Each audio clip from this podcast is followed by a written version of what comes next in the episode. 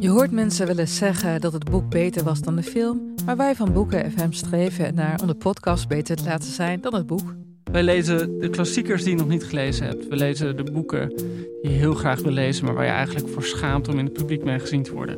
We lezen de Libris-winnaars. Uh, we praten over de Nobelprijslariaten. Allemaal zoals je een etentje hebt dat je moeiteloos mee kan praten en dat het lijkt alsof je helemaal belezen bent. Wij zijn Ellen, Joost en Charlotte van Boeken FM en je kunt ons luisteren in je favoriete podcast-app.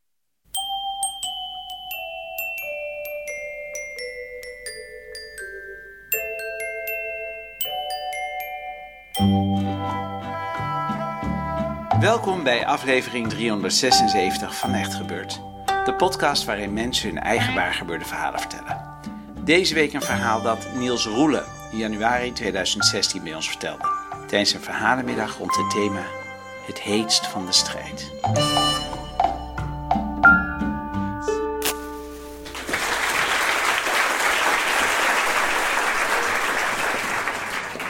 Het is uh, 1 juli 2010, een vrijdagavond. En voor het eerst sinds ik terug ben uit Afghanistan in 2008, ben ik daar teruggekomen, scheer ik weer eens mijn benen. Dat is natuurlijk een beetje gay, is misschien oké.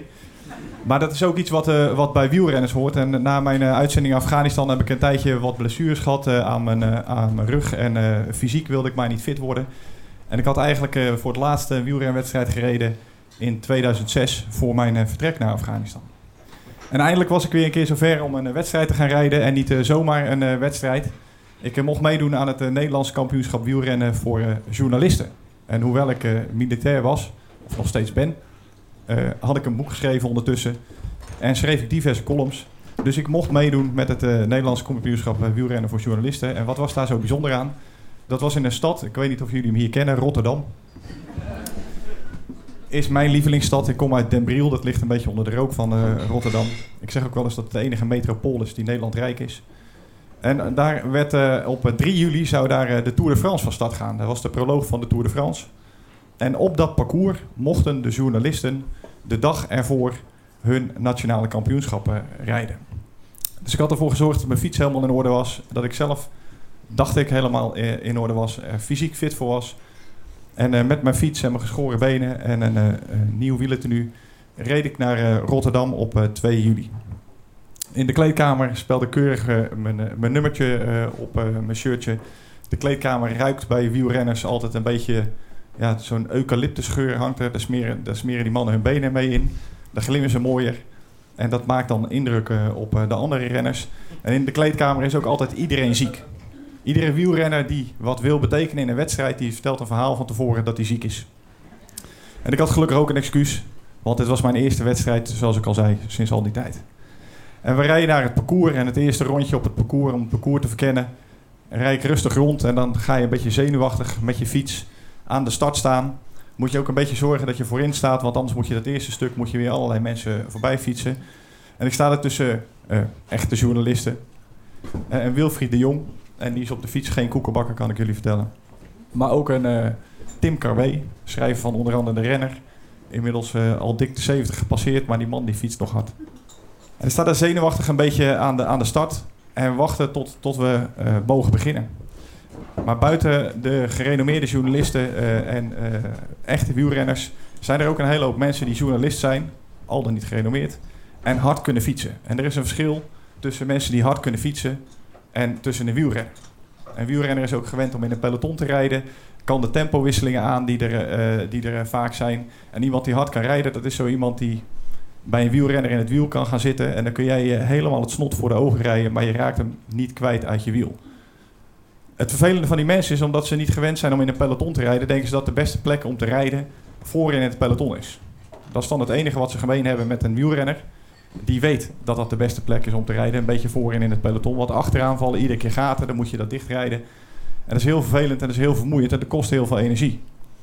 Maar Rotterdam is een grote stad met brede wegen aan de binnenkant. Of eh, in het, in het centrum, zeker die over de Erasmusbrug, is een behoorlijk brede weg. Maar niet breed genoeg om uh, uh, 60 wielrenners in de breedte uh, over het volle front over. dus dat is vervelend en dat is ook een beetje gevaarlijk, want als je met z'n 60 naast elkaar door de bocht heen wil, er is er altijd eentje die een bocht iets strakker aanstuurt dan jij. En dan kom je klem te zitten en voor je het weet heb je valpartijen. Nou is daar maar één remedie op. En eh, in de tweede ronde eh, besloot ik dat dan maar te doen. Niet wetende wat de kwaliteit van de, van de rest van de renners was. Maar er is maar één remedie om de hardfietsers kwijt te raken als wielrenner. En dat is demareren. En als je demareert heb je twee kansen. Je blijft in je eentje weg of je wordt een keer teruggepakt. Maar dan heb je in ieder geval, zoals we dat dan noemen, een keer flink aan de boom geschud. Dus in de tweede ronde, uh, eigenlijk, uh, ik noem dat een klim, zo'n wielrenner ben ik dan, de Erasmusbrug op. Demareer ik. En dat is hard genoeg om het peloton achter me te laten. En uh, nou, drie kwart ronde rij ik in mijn eentje voorop. In een voor mij behoorlijk tempo, zo 45, 46 kilometer per uur. scheur ik door Rotterdam heen. En ik voelde mij behoorlijk mannelijk. En ik zag op een gegeven moment ook wel dat dat uh, peloton me niet ging laten rijden. Dus uh, uh, eigenlijk aan het einde van het parcours had je een haakse bocht en begon ronde 3. En net voor het begin van ronde 3 laat ik me, laat ik me inlopen door het pelotonnetje.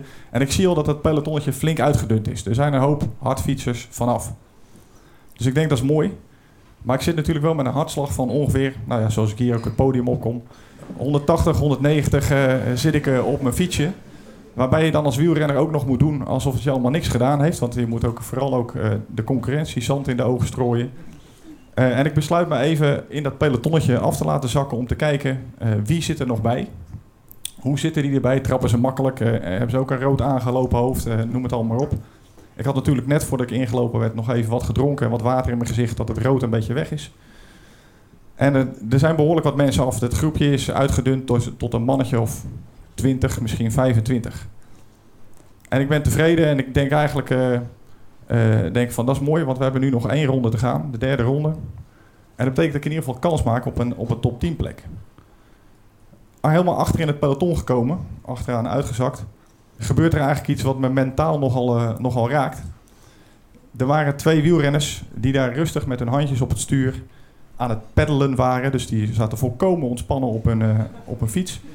Geen rood aangelopen hoofden. En die hadden een, in het Italiaans overigens, wat me nog meer verbaasde, even rustig een gesprek met elkaar.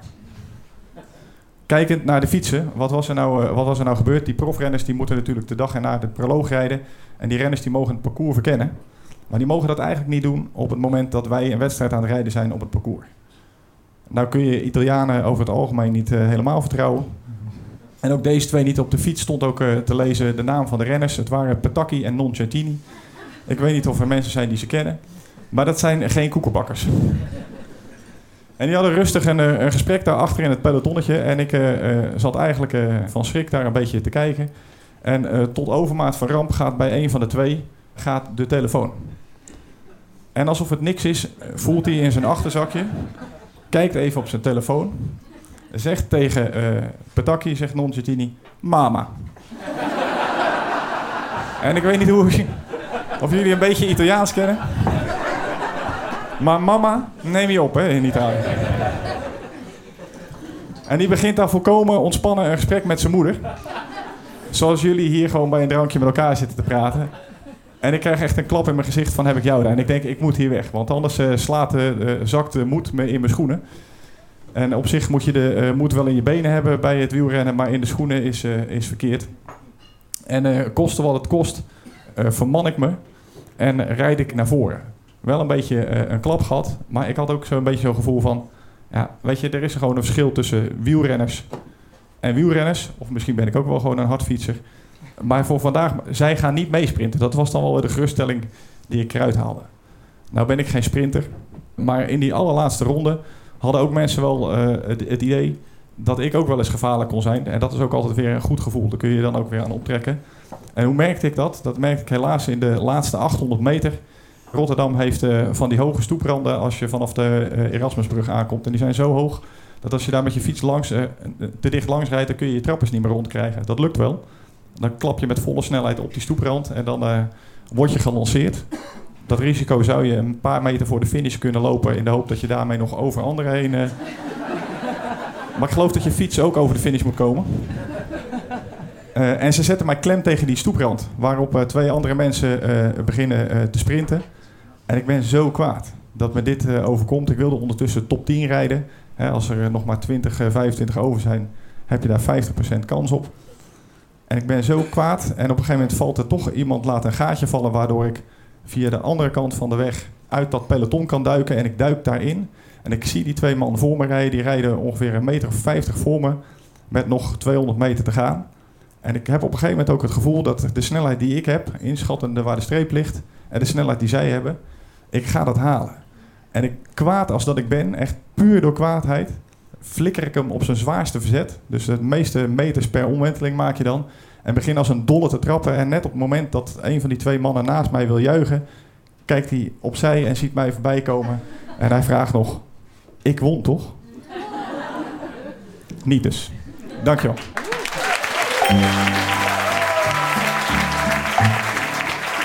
Je hoorde een verhaal van Niels Roelen. Niels is schrijver. Zijn laatste roman is getiteld Zwarte Vogel.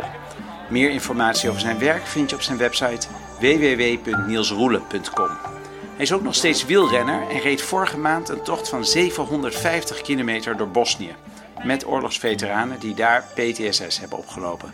Zijn dagboek van die tocht is ook op zijn website te lezen. Echt Gebeurd wordt gemaakt door de redactieleden Paulien Cornelissen, Tom van Rooyen, Renette Kwakkenbos, Bijke Aarts en mijzelf, Mieke Wertheim. Productieleider Hanna Ebbingen, zaaltechnicus in dit geval Nicolaas Vrijman en podcastmaker Gijsbert van der Wal. Je kunt ons financieel steunen via www.vriendvandeshow.nl slash echtgebeurd. Dit was aflevering 376. Tot volgende week en vergeet niet, als mama belt, dan neem je op.